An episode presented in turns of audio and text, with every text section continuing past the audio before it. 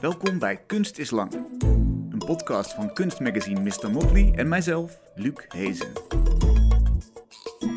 Leuk dat je luistert. Ik ben dit seizoen op atelierbezoek bij verschillende kunstenaars. In een seizoen dat mede mogelijk gemaakt wordt door verschillende musea, kunstcentrum Stroom en onze partner voor de kunst. En ook de donaties van jullie. Veel dank daarvoor. Dit keer zit ik in Den Haag bij het collectief Das Leben am Haverkamp. De deelnemende leden zijn Anouk van Klaveren, Christa van der Meer, Davy Becker en Gino Antonissen. Ze ontwerpen en maken dingen in een overlappend gebied tussen mode, productdesign, sieraden, performance, fotografie en natuurlijk beeldende kunst. Het collectief wil ons niet reduceren tot een consument die zijn pinpas mag trekken en een object ervoor terugkrijgt, maar laten reflecteren op wat mode eigenlijk voor wonderlijk web van ongeschreven regels is. Bijvoorbeeld door een collectie van outfits te ontwerpen die zijn geprint op plexiglas en door modellen wordt vastgehouden.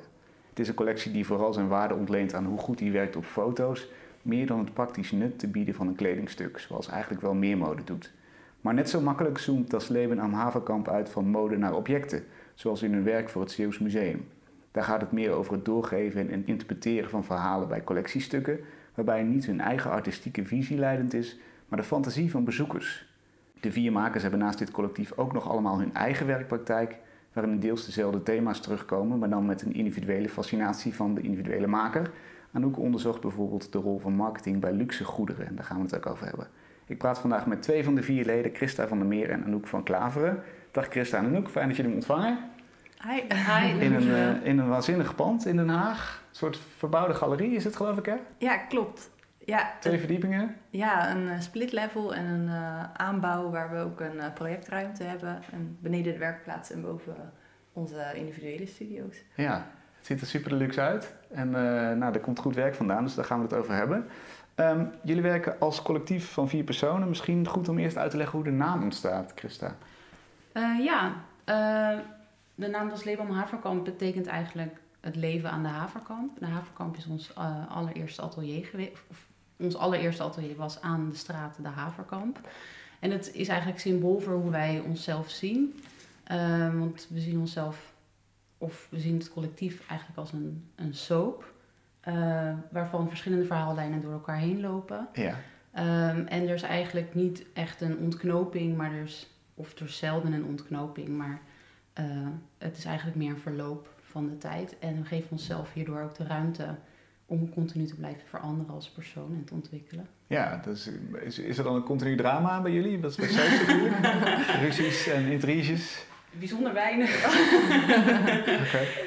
Nee, nee, meer de snijpunten denk ik. Ja. Dus de ene keer uh, doe je een project misschien met twee van de vier, dan weer met vier van de vier. Uh, dan heb je weer een individueel project, maar het individuele project is ook weer onderdeel van het geheel. Uh, ja, je kunt er eigenlijk niet meer uit. Alles wat je doet valt onder dat hoort erbij. Ja, ja precies. Ja. We hebben ook wel, toen we net begonnen, hebben we gezegd... als een van onze snackbar wil beginnen, dan kan dat ook.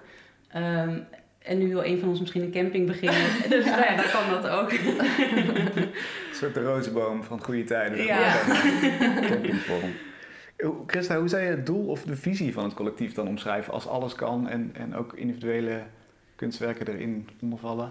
Um, ik denk dat we met z'n vieren heel uitgesproken zijn in dat we niet een duidelijk kader hebben waarbinnen we, werk, binnen we werken, maar dat we wel uh, gemeenschappelijke interesses hebben en um, het doel hebben om een vrije ruimte te creëren waarin we de rol van mode bevragen binnen deze maatschappij.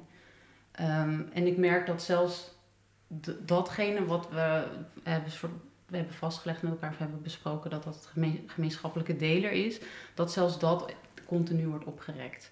Dus ja, het is echt wel heel goed dat we hebben gezegd aan het begin dat we geen kader schetsen voor onszelf. Of wat dat betreft ook geen missie ja. op die manier hebben. Maar het vertrekpunt is wel de mode. Ja. Ja, het is onze achtergrond, dus dat, in, dat, in, dat, in dat is het al het vertrekpunt, ja. ja. Um, Anouk, laten we naar werk wat jij hebt gemaakt, want het gaat ook over mode en ook over inderdaad dat, dat complexe web van, van ja, regels waar we het dan over hebben. Um, jij, jij, onderzoekt mode als systeem bijvoorbeeld in Peachtree Ambiguous.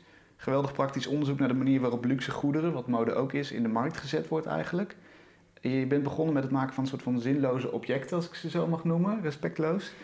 die vervolgens door een marketingmolen gaan. Kun je kort vertellen hoe dat project verliep? Uh, ja, ja, ik um, had eigenlijk uh, best wel veel existentiële vragen over wat een modeontwerper eigenlijk voor relevantie uh, bijdraagt in ja, het nu.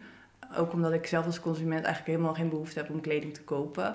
En dan vraag je toch wel af, oké, maar wat is dan een modeontwerper als ik er zelf eigenlijk helemaal niet uh, per se uh, gebruik van maak in dat opzicht. Ja. Um, maar wel heel erg die scheppingsdrang heb om dingen te maken, om dingen toe te voegen. Um, en wat mij uh, een spannend idee leek, is om dan objecten te maken die dus eigenlijk niks willen zijn. En dat was eigenlijk wel lastiger dan ik dacht. Ik dacht eigenlijk, oh, als je een object maakt wat niks is, dan kan het alles zijn. Maar toch merkte je dat je dan toch heel erg op zoek gaat naar uh, ja, een voorwerp wat dan toch iets lijkt te willen zijn. Dus ik heb heel veel gewerkt met handvaten bijvoorbeeld, of met wieltjes, of met scharniersystemen. Eigenlijk al die technieken die ik vanuit mijn uh, ontwerpersachtergrond altijd gebruik om een functie, uh, vorm volgt functie, zeg maar, toe mhm. te passen. Um, en nadat die objecten klaar waren, heb ik ze dus uh, via het platform Fiverr, waar je freelancers kunt inhuren die een dienst voor jou doen. Dat gaat heel breed, echt van uh, iets voor je editen tot uh, tekst voor je schrijven of een trompet voor je inspelen. Heb ik um, eigenlijk de mensen die dus zich specialiseren in marketing en zichzelf ook in de markt zetten als uh, iemand die een uh, killer sales pitch voor je schrijft, heb ik gevraagd van, nou ja, ik ben een kunstenaar, ik heb deze voorwerpen gemaakt. Zou jij me willen helpen om dit aan, uh, in de markt te zetten via mijn webshop? toen kreeg ik zo rond 200 woorden per object. Ook verschillende mensen benaderd daarvoor. Om ook niet het een verhaal over één marketeer te maken, maar meer over een soort veelvoud daarvan. En die, die teksten die ik terugkreeg, die waren heel vervreemdend, want dan krijg je dus een soort echo van hoe dat blijkbaar werkt. Omdat ik dus wel heel specifiek had gezet, ik wil dat het een luxury item is. Mhm. Eh, dus daar hoort dan een bepaalde vocabulaire bij en een bepaalde manier van spreken. En daardoor kreeg ik heel veel inzicht in van, oh, dit zijn eigenlijk de, de mechanismes die eronder zitten. Want bijvoorbeeld een van de dingen is, het moet altijd een probleem oplossen. Maar ik wilde natuurlijk helemaal geen probleem oplossen. Dus dat sorry, dat probleem werd gewoon gecreëerd waar ik bij stond. Heb dus je een voorbeeld aan de hand van één object bijvoorbeeld? Wat voor woorden ehm, poppen dan op? Um, het ging heel veel over dromen. Uh, dat het een voorwerp was waarmee je je droom kon bereiken. Maar dan werd wel in het midden gelaten wat die droom dan was. ja, elke droom. Ehm, gewoon jouw eigen Gewoon je droom, ja. in het algemeen. Um, uh, recreation is important. Ja, ik hoor het vooral nu in het Engels in mijn hoofd, omdat dat, ik heb het zo vaak uh, ook wel gehoord. Mm. ja, dus eigenlijk veel abstracte dingen. Eigenlijk nooit praktisch, want het zijn natuurlijk ook geen praktische voorwerpen. Maar ik denk ook wel dat marketing in het algemeen ook eigenlijk niet geïnteresseerd is in die praktische oplossingen, maar veel meer in die existentiële oplossingen. Um, ja, en ook wel op een gegeven moment dat het ook dan heel erg schuurde, omdat ik ook een soort, ja, een soort sportstokachtig, nou zo werd het dan geïnterpreteerd, een soort plastic transparante stok met twee blauwe handvaten, heel fel van kleur. Uh, ja, en dan wordt er gezegd van, uh, dit, kan je in je garage hangen.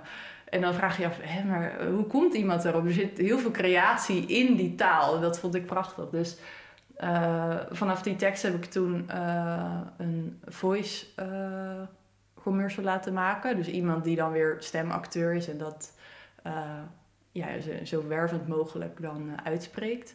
En daarna heb ik die twee elementen ook gestuurd naar mensen die zich dan specialiseren in uh, promotionele video's. Dus ofwel unboxing of explainer video's waarin ze soort meer ingaan op de features van het voorwerp. en die hebben dan weer ja, hun draai eraan gegeven. Dus het vervormde ook de mythe stapelde zich op, zeg maar. Ja. Uh, om dan uiteindelijk het geheel te tonen, mijn voorwerpen, met dan deze advertisement eromheen. Ja, uh, ja en, en, dat alles bij elkaar. En door ook dat veelvoudig te doen, kwam er dus eigenlijk steeds meer... Uh, ja, kon je steeds meer je vinger op die mythe gaan leggen van... Als je iets erin stopt wat eigenlijk niks is, wat, wat komt er dan uit? En ja. het ging een soort echo staat met je neus bovenop wat er gebeurt. Van, van, inderdaad van een, van een drol een taart te bakken, om het even plat te ja, zeggen. Ja, maar het interessante is dat zelfs als je dan als bezoeker en ook ik weet hoe het is geconstrueerd, dan merk je dat het nog steeds effect op je heeft. Dus dat vond ik heel interessant. Dat het niet is van, oh ja, haha, het is nep. Maar het is veel meer ehm, dat je merkt hoe, hoe uh, die retoriek toch heel sterk is. En hoe je ook wil dat die, die dromen echt zijn. En hoe je wil dat een betonnen blok waar je met drukknopen bondjes op kunt drukken, dat dat inderdaad jou verheft of jouw leven beter maakt. Je, je wil dat. En ja, dat, dat, dat vond ik wel bijzonder om ook zelf onderdeel van te zijn. Dat je... Dus zelfs als jij de eigenaar bent, je hebt het, je hebt het gemaakt, je hebt het zo ingestoken. En dan nog heeft het effect op je. Ja. Je hebt een object dat in essentie waardeloos is. Er komen trefwoorden bij. Je wordt aangesproken op een droom die het zou vervullen. En mooi beeld en, en, en een goed, goede tekst, goed verhaal. En dan, dan heb je een luxe goed. Zo ja, werkt het. Ja, een beetje wel, ja. Dat zou je kunnen zeggen. En wat zijn dan lessen die je daar vandaan meeneemt naar bijvoorbeeld beeldende kunst? Want daar kan natuurlijk net zoiets mee gebeuren. Ehm. Ga je, dat, ga je dat systeem ineens herkennen in, in, laten we zeggen, andere sectoren, bijvoorbeeld ja, kunst? Nou, het, daar, daar heb je het natuurlijk net zo goed. Uh, misschien zou je zelfs kunnen zeggen dat beeldende kunst ook een soort luxe product is. Ja. Um, alleen elk, elke sector heeft dan weer net zijn eigen taal of net zijn eigen uh, waarden. Ja, het zijn net andere boxjes die getikt worden, maar ik denk dat die er wel degelijk zijn. En dan het Probeer eens te benoemen als je, dat, als je dit systeem legt op, op um, hedendaagse kunst. Nou, ik heb toevallig net een boek gelezen wat gaat over de mythes van kunstenaarschap. En dan gaat het dus ook heel erg over de persoonlijke kunstenaarschap, de, uh, de persoon als kunstenaar. En uh, er werden een aantal dingen genoemd van uh, dat je op jonge leeftijd al heel virtuoos was, maar voornamelijk mannelijk virtuoos wordt er dan nou ja, vanuit het echo zeg maar, beschreven. En denken wat nog meer. dat je altijd aan jezelf probeert te ontsnappen, dus ook het jezelf willen opheffen. Um, dat er een soort dualiteit is. Dus er is altijd een soort spanningsveld tussen. Um, even denken hoor. Want ze beschreven dan de moder, meer de moderne, het moderne beeld van een kunstenaar en het klassieke beeld. Het klassieke beeld is bijvoorbeeld veel meer van um, uh, ambacht of een soort uh, métier. Dus je hebt echt iets leren maken. Dus je kunt uh, met je handen bepaalde gezichtsuitdrukkingen bijvoorbeeld verwezenlijken. Mm -hmm. Of Ehm, dat soort dingen. Even denken, en was er nog eentje? Nou ja, kom ik zo wel op. Ja, iets als persoonlijk lijden of zo. Ik zie zo'n ja. van Gogh voor me, soort de kunstenaars ja. mythe. Ja, en dat is natuurlijk wel heel confronterend als je dan met een soort van... Je hebt dan net al die mythes gelezen en dan herken je er natuurlijk een aantal. Vooral als ze een soort van... Of je doet het een of je doet het ander. En beide... Zeg maar, je kan er eigenlijk niet uit. Maar ja. ik vind dat ook een heel bevrijdend idee. Want dat betekent dus eigenlijk dat je daarin ook die vrijheid kan, kunt vinden. Omdat, ja, zeg maar, als je er niet uit kan, dan... Het is een beetje als dat leven. We kunnen er niet uit. En daarom is alles ook goed om te doen. Maar je bedoelt dat je je in allebei kon herkennen? Um, nee, dat niet per se. Maar meer, als ik links ga, dan bevestig ik het niet. En als ik rechts ga, ah, ook. op die manier. Oh, ja.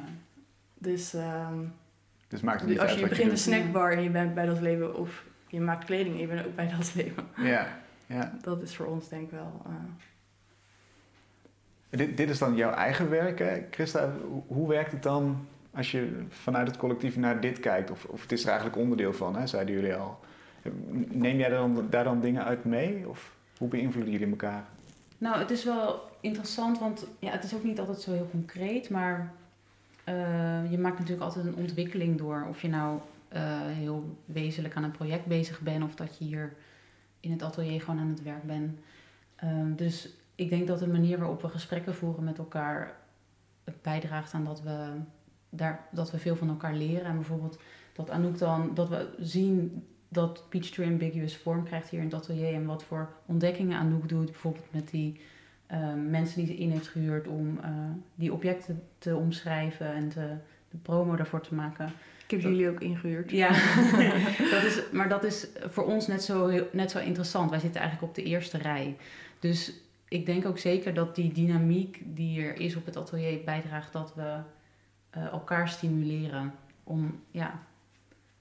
En denk je dan ook niet die strategieën uh, die Anouk uitvindt, die kunnen we zelf misschien ook wel inzetten, maar dan op, op een goede manier of zo? Dat zou ik me ook nog kunnen voorstellen. Dat je denkt, hey, dit is eigenlijk wel, wel interessant om voor ons als collectief ook te gebruiken. Ja, dat zou zeker kunnen dat we met zoiets doorgaan. En volgens mij is het heel vaak gebeurd dat een van ons iets heeft uitgevonden en dat er daarna bij Das Leeman Haverkamp in een project, in een gezamenlijk project, uh, dat dan weer terugkomt, maar verder wordt, wordt doorontwikkeld. Of het is, ja, het is echt een kruisbestuiving. Ja. In uh, Quickie Cruise, dat is dan een, een, project wat jullie met z'n vier hebben gedaan, hebben jullie modellen in hun ondergoed plexiglas platen laten vasthouden. Uh, daarop geprint outfits, een beetje als je in een kunstenboek voor kinderen een jurkje plakt op een, een 2D-figuur, een, een silhouet. Hoe is dat idee ontstaan? Uh, nou, dit was te zien op Amsterdam Fashion Week. Dit was de opening show in 2017, in juni, in de zomer, ik weet niet meer. En we waren in het begin van dat jaar, denk ik in februari, hadden we al een presentatie gegeven op Amsterdam Fashion Week, alle met een eigen werk in een soort vierluik. En dat was, uh, dat was echt super gaaf geweest en uh, heel goed ontvangen. En toen had Fashion Week ons op, opnieuw gevraagd om uh, een presentatie te geven, om een show te geven. Um, en toen werden we geconfronteerd met echt met die snelheid van de mode-industrie. Want Fashion Week dacht, nou, nieuw seizoen, nieuwe ronde. Ja. Kom maar met een nieuw werk. En wij dachten, ja, shit, we hebben net alles eruit geperst en we zijn eigenlijk... Ja, we gaan niet weer een collectie laten zien. Nou ja, ja, niet, ja, leeg, maar wat gaan we nu zeggen, weet je wel? Ja. Dus toen dachten we, uh, ja, we, gaan, we willen eigenlijk met z'n vieren een werk maken en dan laten zien hoe, hoe dit systeem werkt. Dus wat wij nu voelen willen we laten zien. Dus um, we werken veel met collage technieken. Dus zo is ook dat idee ontstaan van die 2D. Uh, eigenlijk zijn het levensgrote collages bijna. Dus die vlugheid van die collages wilden we ook laten zien in het werk. En we wilden uh, een aantal dingen laat, ja, laten zien aan het publiek. Uh, of eigenlijk blootleggen hoe zo'n systeem werkt. Dus dat je als je als, als je als modeontwerper een collectie presenteert, dan heb je daar vaak een showroom aan vast en er wordt verkoop gedaan. Maar heel vaak is het ook gewoon alleen een visitekaartje en wordt het nooit gedragen. Dat zijn dan gewoon show items en die, die zijn alleen ter promotie van je, van je label. Uh, dus dat, ja, dat, in principe was dat het ook gewoon. Het was totaal, we, we lieten zien dat, het, dat de kleding was helemaal niet functioneel. De enige functie die het had was ter promotie van ons. Hmm. Wat eigenlijk absurd is als je erover nadenkt dat er dan zoveel tijd en geld en, en, en denkkracht en energie in Ja, het is bizar. Als Je, ja, er gaat zoveel geld in om en het gaat zo snel. En op een of andere manier werkt het. We trappen er allemaal in. En ja. Ik wou eigenlijk nog even toevoegen dat eh, die paradox er ook op een andere manier in zat. Jij zegt plexiglas geprinte dingen, maar dat was eigenlijk niet het geval. Tenminste, een aantal waren wel geprint, maar er waren ook uh, um, foto's bij die wij met strijkralen pixel voor pixel hebben nagelegd. Dus dat het was wel degelijk een heel arbeidsintensief oh proces. Ja. Uh, waar voor ons dan toch weer heel erg dat ambachtelijke ook in zat. Um, en, en dat zijn eigenlijk precies de dingen die je dan mist als dat zo snel voorbij raast op zo'n catwalk. Je, je ziet helemaal niet waar dat uit bestaat. Het is echt een soort hele snelle impressie die je eigenlijk alleen maar ja. meekrijgt. Ja. En, ik vond het heel leuk om te merken, want na afloop was er een soort borrel en waren we met het publiek ook. Dus zeg maar, we liepen gewoon die borrel, we waren gewoon eh, met onze vrienden. Maar er waren heel veel mensen die dachten dat Amsterdam Fashion Week misschien wel boos op ons was geweest, omdat we geen echte kleren hadden laten zien. En dat vond ik heel mooi, omdat het echt liet zien wat de verwachtingen waren. Ja. En wat ze... Je hebt de bubbel doorgeprikt eigenlijk en men dacht dat, je, dat ze daar misschien wel boos over zouden zijn. Ja, ja. Is dat zo eigenlijk? Nee, helemaal niet. Integendeel. Nee. Ja, maar dat, dat, dat is ook wel weer confronterend. Dat, dat mode dat soort dingen dan ook weer op kan Juist, ja, absorbeert, ja. ja. Dat het helemaal geen effect heeft eigenlijk. Nee. Het schuurt niet. Nee. Is het dan nog wel leuk om in mode te werken? Als je, als je, als je de marketing... Pijnlijk. en, en... Ja, nou, we hadden dus toen in dat jaar, in uh, begin van dat jaar, een, een, show gehad op Amsterdam Fashion Week. En uh, aan, aangrenzend daaraan ook een ehm, showroom in, tijdens Paris Fashion Week, waar alle, alle inkopers, inkopers van de winkels hadden we uitgenodigd om onze collectie te bekijken. En we, we zaten daar in Parijs met z'n vieren en we hadden er heel hard naartoe gewerkt en er zat heel veel geld in en die show was leuk geweest en nou, er waren hoge verwachtingen. Maar we zaten daar met z'n vieren en we, we keken elkaar aan en we zeiden, zit jij ook, ja, ik hoop echt niet dat ik iets verkoop. Ik hoop ook niet dat ik iets verkoop. En, ja, want we hadden dan bedacht dat we alleen in opdracht zouden gaan produceren. Ja, precies. Maar dan alsnog zaten we met geknepen billen, want we wilden eigenlijk niet iets aan de winkel verkopen. Want dat houdt in dat je dus het hele jaar bezig bent met het produceren van je collectie. Of dat je dat allemaal aan het organiseren bent. En we realiseerden ons heel goed op dat moment dat we helemaal niet geïnteresseerd zijn in het verkopen van een product, maar dat we wel geïnteresseerd zijn in wat de betekenis is van dat product. En in de betekenis van dat systeem en in, ja, in dat construct. Ja, maar dus, dus jullie wilden niet een, een, een, jaar lang de orders opvolgen, zeg maar, hè, die dan binnenkomen, waar je, waar je eigenlijk daarvoor zit. Ja. op het moment ja. dat je kopers uitnodigt. Misschien is dat waarom mensen dan parfum verkopen. ja, misschien hoef je niks meer uh, in elkaar te zetten. Ja, dat zou kunnen. Uh, en, en wat maakt dan toch dat jullie die wereld aan zich wel interessant vinden, maar het product misschien niet? Het is, het is een, um, een collectief systeem van ongeschreven regels. En dat dat maakt het, ja, dat maakt het heel interessant om, om dan te bekijken. Ja, en omdat het ook zo waanzinnig uit de hand gelopen is, zou je kunnen zeggen. Het heeft heel veel extreme, maar tegelijkertijd is het heel alledaags. We zijn er allemaal onderdeel van, we kopen allemaal kleding. Um, en kleding is ook iets wat veel betekenis kan hebben voor je. En ja, waar zit dat dan in? Hoe komt dat dan? Hoe kan het dat we ons kunnen identificeren met een kledingstuk? Of als we het dragen, dat we voelen dat we bij een bepaalde groep horen dat het een bepaalde rust geeft of dat je jezelf verzekerd voelt. Dat, dat zijn denk ik dan de marketeers die, die Anouk heeft ingehuurd. Ja, maar het is meer dan dat, want het is ook een soort, het is ook iets sociaals. Het is niet alleen, het is niet alleen marketing. Ik bedoel, als jij een trui krijgt uh, die je oma met de hand heeft gemaakt, dan is het misschien een super lelijke trui, maar het kan, je, kan heel veel waarde voor jou hebben. Mm. Dus het is meer dan alleen het is meer dan alleen marketing. Mee eens, ook? Ja. ja. nou, vooral uh, wat ik er ook interessant aan vind, is dat je ook. Uh, dat het ook een systeem is waar je automatisch dus onderdeel van bent. Je kunt je bijna niet uitschrijven, want je kunt niet naakt op straat gaan. Nee. Maar eigenlijk heeft niemand autoriteit over dit systeem. Dus het is echt een soort collectief iets wat ontstaat tussen de mensen. En je kunt eigenlijk um, ook, tenminste, ik kan niet per se mijn vinger erop leggen waarom kies ik dat ik dit aandoe. Of mhm. waarom uh, kies jij dat je dat aandoet. Het, het, het, communiceert heel erg zonder dat er taal aan te pas komt. En ik denk dat we heel vaak onszelf ook helemaal niet per se begrijpen waarom je dat soort keuzes maakt. En dat, dat maakt het voor mij heel interessant. Maar dat is bijna meer sociologie, zou je kunnen zeggen, aan de hand van objecten dan, dan dat het gaat om uh, ja, het kledingstuk aan zich. Of? Um, dat is bijna de sociologische kant daarvan, de psychologische effecten. Ja, misschien. Ik, ja, en zelfs die twee denk ik dat je niet echt heel duidelijk kunt scheiden. Want er zit ook uh, heel veel daarvan gewoon aan die materialiteit vast. Mhm. Dus je kan het dan daarna wel aan de hand van dat materiaal proberen te analyseren. Maar die twee lopen ook in elkaar over. Dus je zou ook, wat mij betreft, niet als twee losse dingen kunnen zien. Nee. En is het ook nog denkbaar dat, dat jullie een soort van collectie ontwerpen die uh, misschien alleen door individuen gekocht kan worden of zo? Zodat je nog wel de lol van het maken hebt, maar niet de nare kanten van de industrie? Was dat nog binnen het eh, soap? Alles kan. Alles kan. Om even terug te komen op wat we eerder hebben gezegd. Ja. Um, maar ik denk, ik, ik, uh, nee, ik, ik weet niet of dit op dit moment onze interesse zou hebben. Nee. Ik, we halen zeg maar, we maken nu meer kunstvoorwerpen.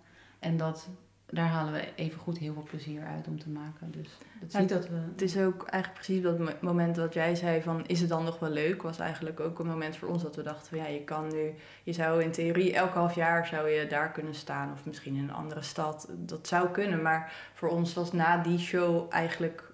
hadden we het gevoel dat we daar wel hadden gezegd wat we daar wilden zeggen. En eigenlijk van daaruit is die fascinatie ook een beetje verschoven. Meer naar ook wat betekent het om te maken. En eigenlijk meer, um, ja, dat is denk ik ook wel hoe we steeds een beetje verder van afgedreven van dat modesysteem. Omdat ja, je kan jezelf wel blijven herhalen, net zolang tot dat systeem stopt. Maar ja. ja, dan kijk je naar de ontwerpers van de jaren tachtig en die zeiden het ook al. Oh ja. en dan denk je, ja, oké, ehm, wat is er dan nog meer? Of, ja.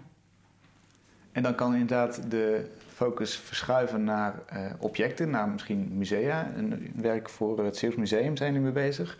Uh, mee bezig geweest of nog steeds mee bezig? Nee. Geweest, ja. ja. Daar zien we dat het om meer gaat dan mode inderdaad. Jullie vroegen bezoekers om collectiestukken opnieuw te omschrijven en te interpreteren, maar dan zonder voorkennis. En dan op basis daarvan deden jullie weer een stap. Maar laten we eerst even luisteren naar die beschrijving. Bezoeker 8, object 8.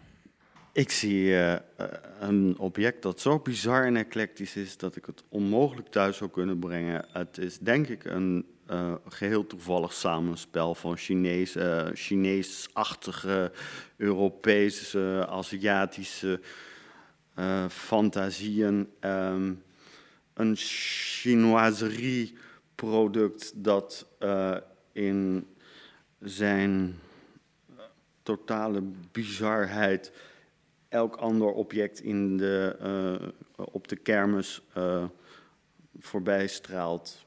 Het zou het goed doen in het schietent. Ja. Waar keek deze meneer naar?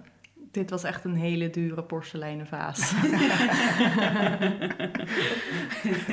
een toevallig samenspel van hele bizarre dingen, noemde die het eigenlijk. Wat, wat is de stap die jullie op basis van deze omschrijving hebben gezet hierna?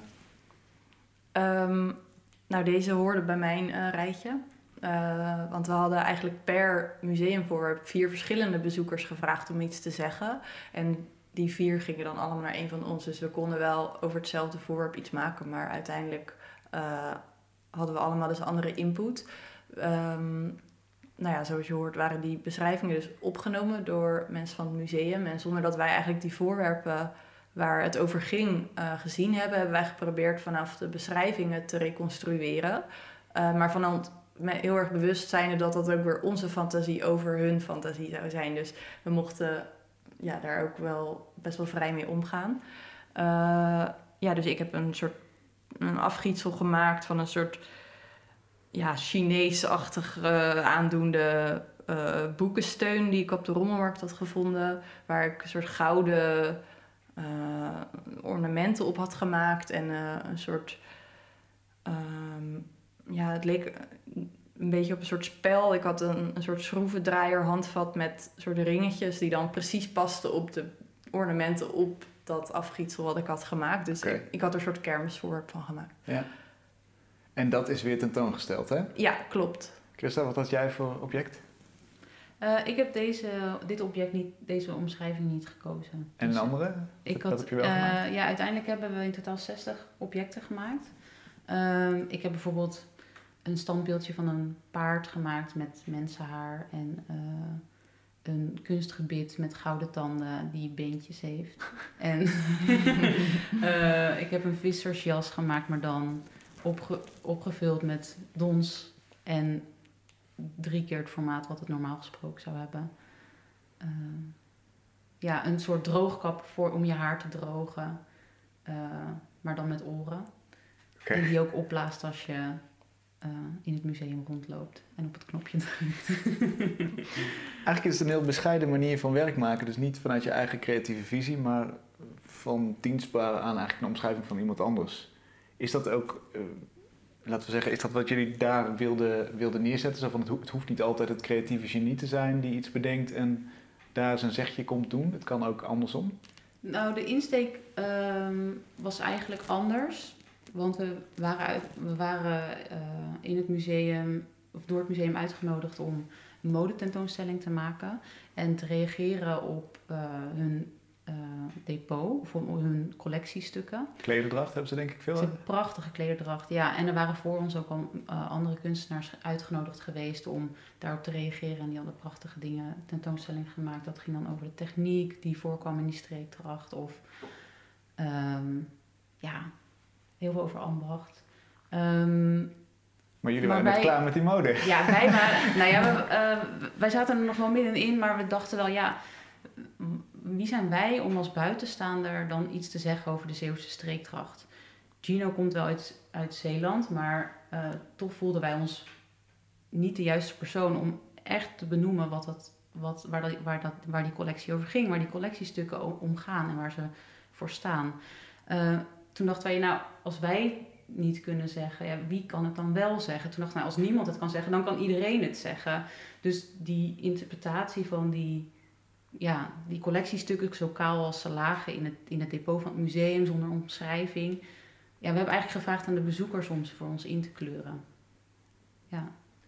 En dan ontstaat er weer iets nieuws. Ja, dus ja, die, sorry. Die, ja, ja. Uh, die, uh, ja, die interpretatie van, van, die museum, van die museumbezoeker, uh, die bleek, ja, die is, die is even waardevol als, als de feiten die het museum over dat collectiestuk heeft. En het was zo mooi om te ontdekken wat die, wat die museumbezoeker van zo'n collectiestuk vindt. Normaal gesproken kom je er helemaal niet achter wat iemand van een museumstuk vindt, want die gedachten neemt hij mee naar huis. En of die worden dusdanig beïnvloed door het bordje wat er al bij zit. Ja. En, uh, en nu kregen wij ze te horen en het was een ontzettende rijkdom om mee aan de slag te gaan. Het was echt een vreselijk leuk project. Want... Maar ook dat iemand het verschil dus tussen kitsch en zo'n porseleinen vaas eigenlijk dus ook niet kan onderscheiden, dat is ook gewoon super interessant. Van, wat is het voorwerp nu eigenlijk en hoe duiden we het? En wanneer uh, vinden we dat iets dan als een uh, waardig is om in een museum bewaard te worden en wanneer niet. Zeg maar. En door ook al die beschrijvingen te luisteren, hoor je ook heel erg de, de aannames die mensen hebben als ze naar een museum gaan. En uh, ja, sommige voorwerpen kregen er echt van langs. Zo van, ja, wat doet dit in het museum? Dit, dit hoort in Ikea. En dan denk je, oké, Ikea is dus niet museum. En allemaal dat soort... Ja, en mensen die uh, waren ook heel duidelijk over of ze het zouden kopen of niet. Ja, dat was gek. Oh ja, dat is ook een maatstaf blijkbaar. Ja, blijkbaar hoeft het niet. Ja, Als mensen naar een object kijken, dan blijkbaar is het dan heel normaal om te denken, zou ik dit dan thuis willen? Of. Wat een manier van toe-eigening is misschien. Het plaatsen in je eigen wereld. Dus dat, dat ja. dat snap ik nog wel. Van, hè, probeer je het, zou ik het binnenhalen of niet? Ja, maar op zich is het een ja, museum heeft natuurlijk ook zoiets van, halen we dit binnen of niet? Ja. ja, dat zijn wel hedendaagse vragen, denk ik. Ja. Inderdaad, eh, eh, heb je nog meer inzichten daaruit, uit die reacties? Meer dingen die je van tevoren echt niet had kunnen bedenken. Want het is natuurlijk grappig, maar eh, ja, dit is best een interessant punt, nou, inhoudelijk ook. Ja, je leert ook veel over je eigen aannames. Want wij zouden een object heel anders omschrijven dan ja, mijn buurvrouw of mijn oma. Of, doel, als ik een object heb, dan zou ik zeggen, nou, het is ongeveer 15 centimeter hoog, het is van glas. Ik zou heel erg de materialiteit omschrijven en misschien hoe het gemaakt is. En dat is mijn perspectief als maker. Maar iemand anders vindt iets totaal anders. Ja, die gaat herinneringen op. Ik had een man en die keek naar uh, een object en die, die ging herinneringen ophalen over dat hij vroeger met zijn opa naar de film ging en dat dat dan uh, cowboyfilms waren. Maar hij heeft geen woord over het object gezegd. hij vond het veel belangrijker om te noemen wat, zijn wat, wat voor herinneringen het bij hem opriep. En daar sta je helemaal niet bij stil in het dagelijks leven dat andere mensen zo'n andere belevingswereld kunnen hebben. Ja. maar ook dus dat die voorwerpen dus ook een soort agency hebben om uh, toch ook invloed uit te oefenen op hoe jij naar dingen kijkt. Ik bedoel, jij bent hier in het atelier, je ziet allemaal dingen. Dat beïnvloedt toch ook hoe jij hier misschien weer zit. En op die manier denk ik dat als je echt stil gaat staan bij wat, wat, die, uh, wat die spullen allemaal doen, dan ja, dat, dat vind ik gewoon zo fascinerend. Dat gewoon we soort toch ook bestuurd worden door al die, die spullen om ons heen. Uh, Die daar ogenschijnlijk willoos uh, in ons huis zich verzamelen. Maar ze zeggen zoveel over ons. En ja, en wat moet dan een museum voor plek zijn als je, als je dat weet? Want eigenlijk is natuurlijk traditioneel gezien een museum een plek waar je dingen bewaart voor, de, voor latere generaties. Hè? Een soort, soort, uh, soort luxe depot eigenlijk. Maar als je, als je vanuit die gedachte denkt dat, uh, dat objecten ons misschien wel besturen en beïnvloeden en inhaken op ons persoonlijke leven, wat, wat moet dan een museum zijn? Heb je daar ideeën over? Oeh.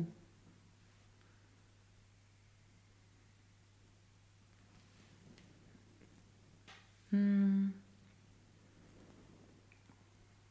Ik denk dat hier eerst nog even wat flinke discussiesessies aan vooraf moeten gaan met. Ja, maar ja, ik, ik vond het ook wel uh, goed dat dat Zeeuws Museum die ruimte ook bood. Want Hmm. ik heb het idee dat zij zich ook precies dit afvragen van wat is dan je rol als museum? Want je, je zit dus met een hele geschiedenis eh, van eh, voorwerpen waaraan jij een soort eh, commitment hebt van ze zitten in het archief en we bewaken ze met ons leven.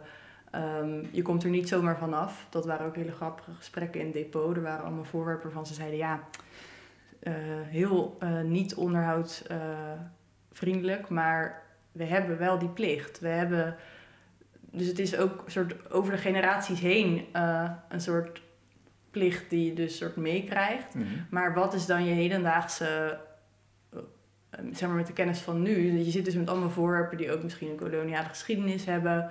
Er waren best wel dingen ook met de VOC meegekomen.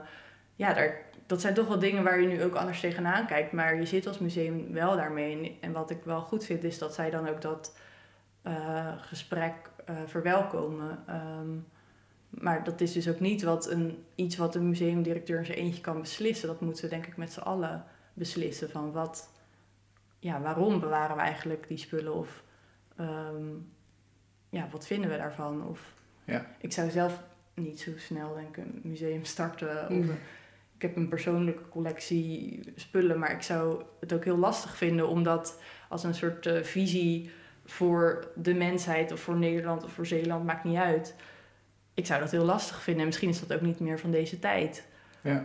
Ehm, Ja, op, op een rare manier zitten zij in een, misschien eenzelfde systeem als eh, de, de modeontwerpers die elk half jaar een nieuwe collectie maken. Zij moeten met wat er is steeds maar weer een nieuwe samenstelling bouwen en steeds maar weer mensen weten te trekken.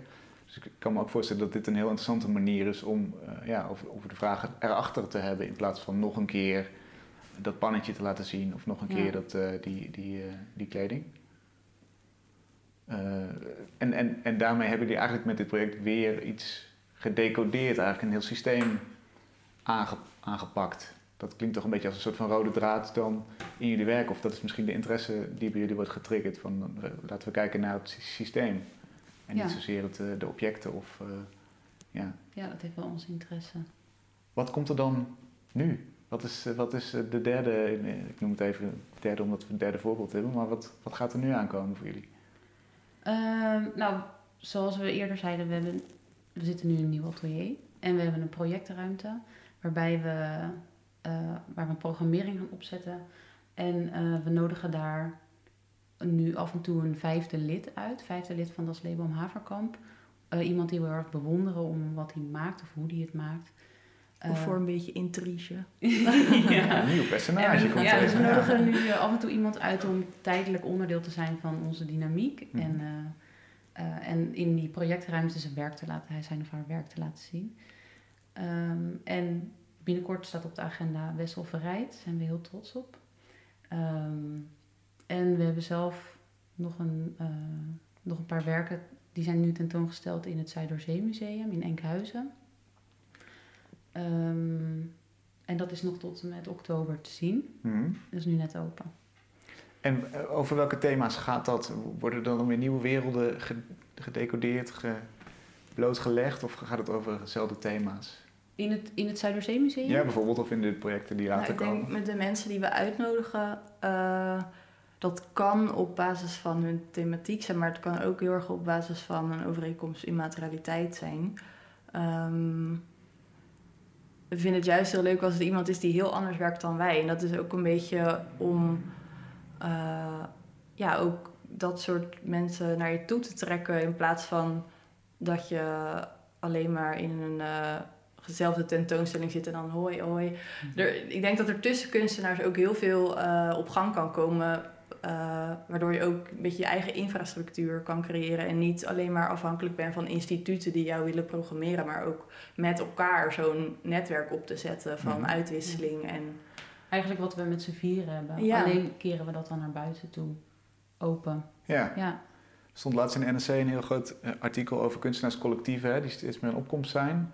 Wat, wat ervaren jullie als de waarde van dat collectief? Inderdaad met z'n vieren of nu straks met een vijfde lid erbij? Eh, nou, ik, ik vind het heel belangrijk. Het is, onze, onze samenwerking in ieder geval is, is gebaseerd op eh, vriendschap en, en vertrouwen. Ehm, en we, we maken altijd het grapje dat we meer in elkaar geloven dan in onszelf. En het is heel fijn om een soort drie cheerleaders te hebben. Elke dag. uh, ja. Die zijn elkaar in een cirkeltje zo aan het toejuichen, zodat iedereen toegejuicht wordt. Toegejuicht ja, wordt. Ja, misschien wel. Ja. En het beste uit zichzelf haalt dus ook. Ja, we hebben veel bewondering voor elkaar. En dat, dat is gewoon een, ja, dat is een hele fijne, voor mij persoonlijk een hele fijne stimulans. Ja. ja. Want het is, bedoel, ik heb echt geen motivator nodig of iemand nodig die mij motiveert om uh, dat ik werk ga maken of dat ik ergens in geïnteresseerd raak of dat ik uh, tentoonstellingen ga doen. Maar ik heb, soms is het wel fijn om iemand te hebben die in je gelooft. Omdat ik denk dat een van de moeilijke dingen van het kunstenaarschap is dat je het altijd helemaal uit jezelf moet halen. En dat soms ga je daaraan twijfelen. En is het heel fijn om dat soort mensen om je heen te hebben. Ja. En het kan dus ook kansen bieden, Anouk, als ik jou goed hoor, in de zin van je hoeft niet te wachten tot de instituten bij jou komen, maar je begint gewoon zelf iets. Ja. Uh, je richt iets op. Ja. Ja, ik denk wel dat dat uh, voor ons ook wel een, een grote meerwaarde is van deze ruimte. Dat je ook, ik bedoel, toch een soort gallery in je schoot geworpen krijgt. En uh, ja, dat, dat geeft ook gewoon heel veel mogelijkheden ook voor anderen. En ik denk dat als je dat dan ook voor elkaar kan blijven doen. Ik bedoel, het liefst zie je toch de hele institutionele wereld gewoon als één collectief. En ik denk als je dat gewoon vanuit je eigen praktijk kunt beginnen, dan ja, creëert dat gewoon een hele fijne samen, samenspel, denk Hmm. ik. Is dat het, het, het stip, op de horizon, stip op de horizon, zeg maar, het idee dat je met alle kunstenaars zou kunnen samenwerken zonder een soort van competitie? Of... Uh, nou, ik denk dat, dat de vorm waarin wij werken niet per se competitie uitsluit. Ik vind competitie ook wel gezond. Um, maar dat je het ja, gewoon ziet als een stimulans in plaats van het is jij of ik. Zeg ja. Oh ja, precies. Dat je elkaar naar grotere hoogte stuurt in Ja. plaats van uh, zero-sum game. Ik krijg het of jij Mm. krijgt het. Ja. Oké. Gaat er ook wel eens iets verloren in een collectief? Is het op op een bepaalde manier voor je eigen werk misschien nadelig? Of iets, moet, je, moet je ego iets worden teruggeschroefd Ehm. soms? Of is het alleen maar positief? Nou, ik denk dat een gevaar kan zijn dat je te veel gaat polderen. Dus dat het te veel een compromis wordt waar uiteindelijk dan niemand zich meer verantwoordelijk over voelt. Uh, maar dat is ook wel waarom wij zelf heel erg houden van de vorm waarin het collectieve werk ook een optelsom is van de vier. Dus bijvoorbeeld in het Zeeuws Museum hebben we binnen een collectief uh, frame eigenlijk allemaal onze eigen uh, invulling gegeven. Waardoor je ook niet hoeft te onderhandelen op kleurgebruik of ik zeg maar wat. Ja. Um, maar dat is denk ik wel belangrijk dat je niet weg... Hoe zeg je dat? Dat je, niet, dat, dat je wel je eigen uh, ding ook kunt blijven doen. Ja, het is een beetje het verschil tussen een melting pot en een salad bowl. dus het ene is een, is een soort van samengesmolten goedje en het andere is allemaal verschillende elementen die je nog steeds los van elkaar kan herkennen. Ja. Ik denk dat het heel fijn is dat we binnen dat we, binnen dat we best wel ja, heel veel samenvloeien op bepaalde punten. Dat we ook heel duidelijk de vrijheden, vrijheden benoemen die we dan individueel hebben. En daardoor heb je, ik heb eigenlijk nooit echt het idee dat ik veel moet inleveren. Uh, maar vooral dat ik heel veel vrijheden voor terugkrijg. Ja. Ja. In het Zeeuws Museum hadden jullie echt met eigen kleuren de verschillende inbrengen aangegeven. hè? Ja, ja, dus ik kon aan de verschillende aan de kleuren van de objecten zien wie het had gemaakt. Maar verder was het wel allemaal gelijkwaardig gepresenteerd. Ja. Ja. Klinkt als een uh, goede, goede duurzame manier om je te verenigen als Ja. kunstenaar zijnde. Wat, wat is een, een droom? Hoe, hoe ziet uh, Das Leben am Havenkamp er over tien jaar uit? Dan hebben we dus een camping. Ja. Camping, ja.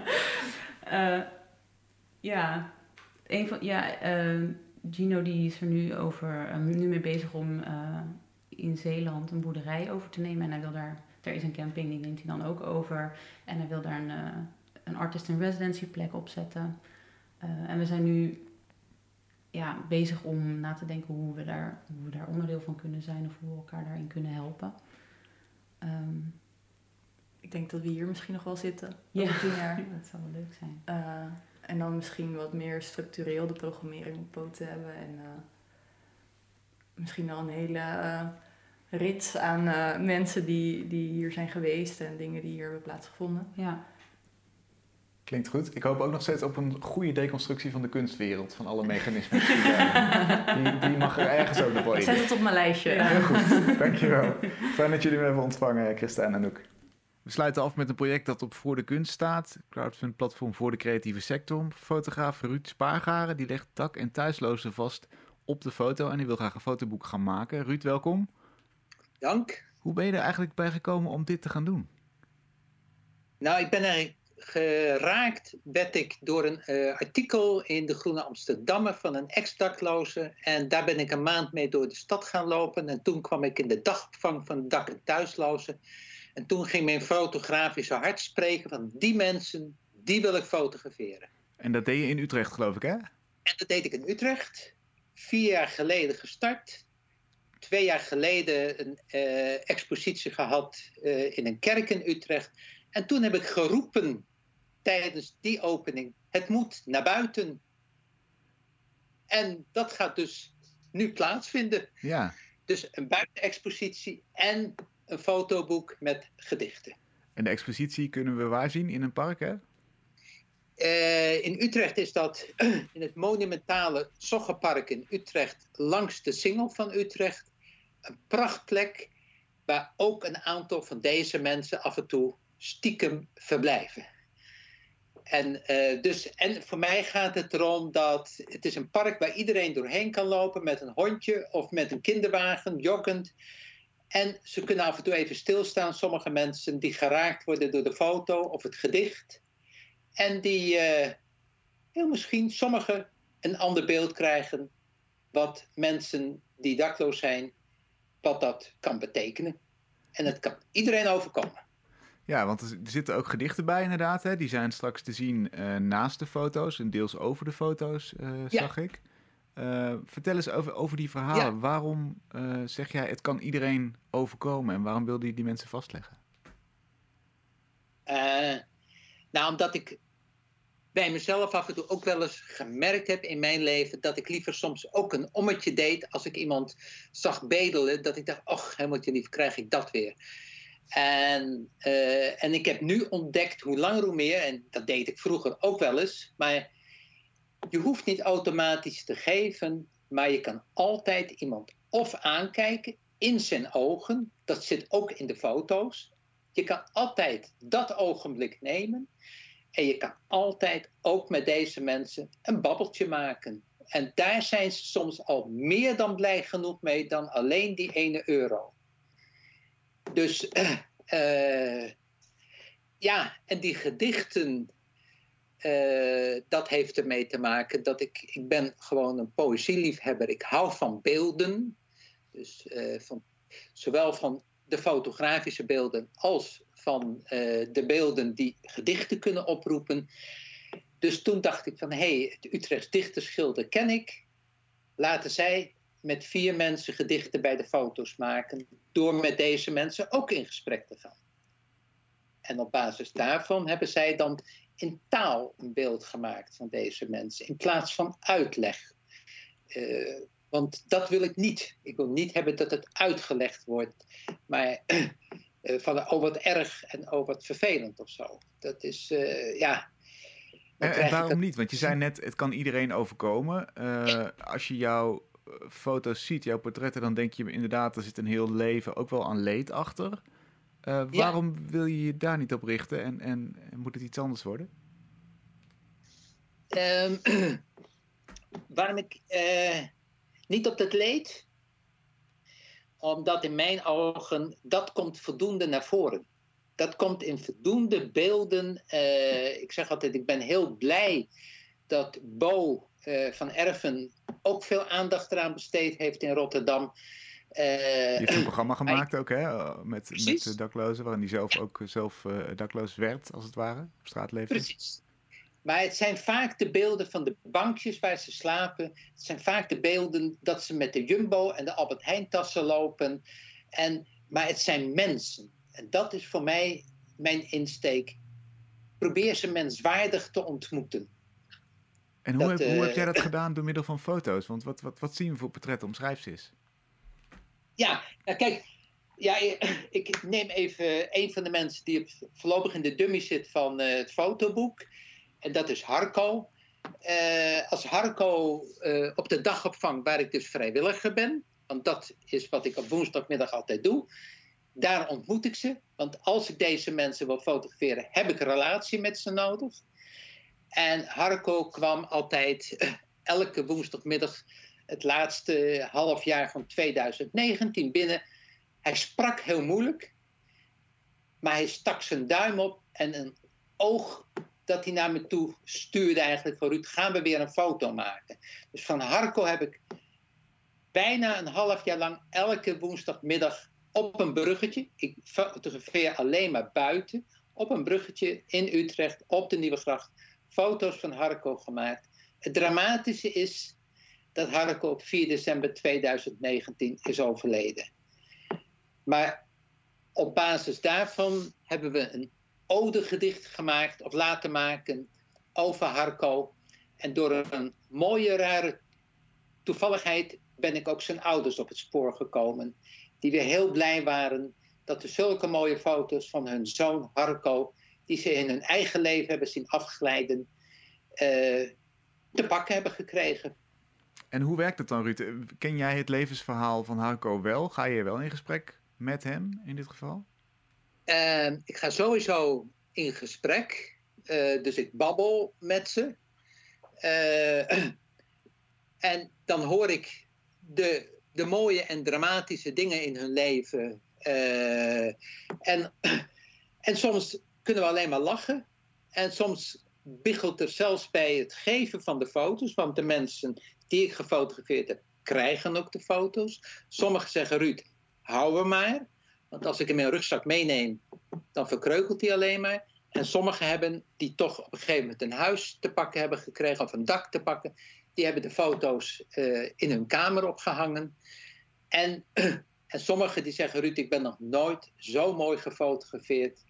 En ik, of een ander zegt, ik heb helemaal geen foto's van mijzelf van de afgelopen twintig jaar. Nou, dus de foto is bijna soms een middel om verder in gesprek te komen. En hetzelfde, de gedichten worden of door de dichters of door mij voorgelezen als het gedicht klaar is. En dan krijgen ze dat gedicht ook. En sommigen zijn echt trots dat ze straks langs de singel 1,60 meter bij 1,20 meter langs die singel opgehangen. Dat zij voelen van verdraaid. Er is iemand die mij een gezicht geeft. Want dat is eigenlijk wat ontbreekt vanuit hun perspectief. Mensen die, die ze als mens behandelen. Ja, en die ze dus ook geregeld. En ik begrijp alles. Dat, ik ben ook mens. De, uh, maar sommigen voelen zich natuurlijk ook best afgeschreven. Van nou, ik stel niks voor en wat kan ik. En, uh, nou. Maar nu krijgen ze weer een nieuw gezicht. En ze, sommigen zitten te popelen op de opening van de tentoonstelling. Uh, zoals één man Willem zei van Ruud, ik wil op het Ledergerf in Utrecht met mijn foto, want daar is een politiebureau en daar heb ik vroeger vaak gezeten. Nu zit er wel een filmtheater, doe weer hardlopen, maar dat ken ik van binnen en zo. Nou, dus zo zijn ze ook betrokken erbij. Ja. Dus, uh, Tot slot, omschrijf even de foto die je van Harco hebt gemaakt. Wat, uh, ja, wat zien we eigenlijk op, jou, op de manier zoals nou, jij portretten maakt? Ja, uh, je ziet eigenlijk net iets van zijn bovenkant van zijn hoofd en zijn kin. En Harco had altijd een, een deksel op zijn hoofd. En, daar verstaan konden of een onderbroek, of een kerstmuts, uh, of hier een doek.